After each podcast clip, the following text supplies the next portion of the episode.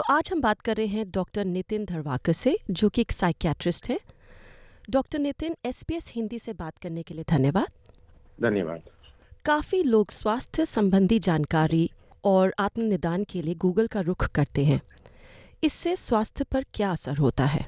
इससे बहुत सारे इफ़ेक्ट हो सकते हैं। पहले तो इंटरनेट पे स्वयं निदान करना जो व्यक्ति करता है इसके मानसिक स्वास्थ्य पे और कल्याण पे विभिन्न प्रभाव हो सकते हैं। इंक्रीज एंजाइटी यानी चिंता बहुत बढ़ सकती है। जब व्यक्ति ऐसे कंडीशंस को देखता है इंटरनेट पे जो थोड़े बहुत उनके सिम्टम को मैच करता है लेकिन बहुत जल्दी आत्मनिदान करने से बहुत ही ज़्यादा चिंतित हो सकता है। एक दूसरा शब्द है साइपरकॉन्ड्रिया ये ये शब्द उन व्यक्तियों को वर्णित करता है जो ऑनलाइन पाई गई जानकारी के आधार पर लगातार अपने स्वास्थ्य के बारे में खोज और चिंता करते हैं। और ये इतनी बढ़ सकती है कि ये उनको एंजाइटी या डिप्रेशन में के जैसे कंडीशन को भी जागित कर सकती है, जिसके लिए फिर उनको ट्रीटमेंट लगती है। डॉक्टर कोई ऐसी केस स्टडी जो आप हमसे साझा कर सकते हैं जहाँ पेशेंट का स्वास्थ्य और बिगड़ गया या किसी तरीके का गलत इलाज हुआ?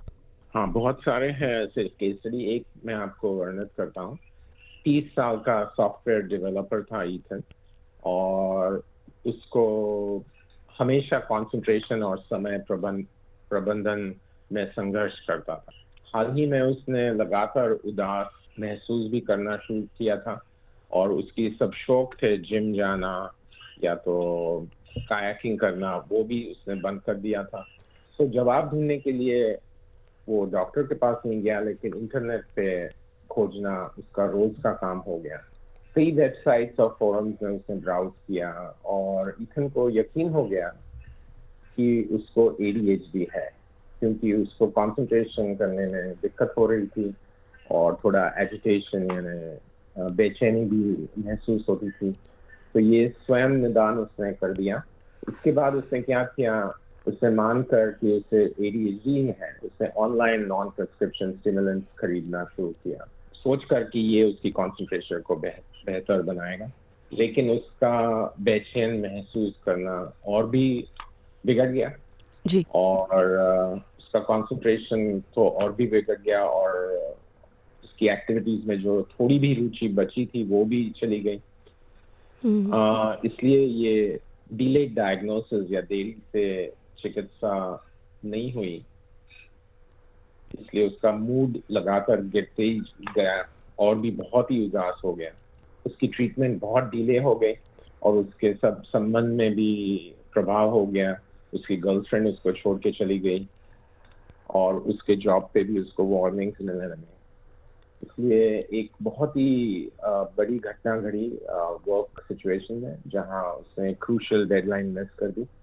इसलिए उसके बाद उसने सोचा कि अभी तो मेरे को उसके माँ बाप ने बताया कि अभी तो तू सकाट्रिस्ट के पास ही जाना पड़ेगा। इसलिए उसको जीपी के पास गया रेफरल लेके सकाट्रिस्ट के पास गया। फिर सकाट्रिस्ट ने उसको मेजर डिप्रेसिव डिसऑर्डर डायग्नोज किया और बोला कि हाँ उसके पास कोई तो सिम्टम्स थे जो एडीएचडी के थे लेकिन उसका प्राइमरी डायग्नोसिस डिप्रेशन था। उसके बाद ऑफ़ कोर्स उसको मेडिकेशन मिला ट्रीटमेंट मिला सब ठीक हो गया। लेकिन ठीक होने के बाद भी उसको जो रिलेशनशिप्स उसने खो दिए थे वर्क में उसके खुद के गर्लफ्रेंड के साथ वो तो उसके चले गए। इसलिए ये केस हाईलाइट करता है कि डेंजर क्या हो सकता है आत्मनिदान का।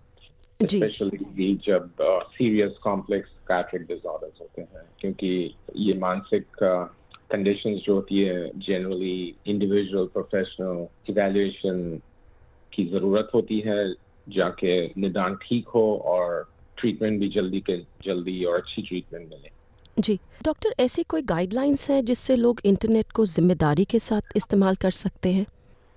गाइडलाइंस के लिए इंटरनेट तो अच्छी जगह है और अभी इंटरनेट गूगल और दूसरे सर्च इंजिन और अभी तो आर्टिफिशियल इंटेलिजेंस एआई भी आ गया है। जी।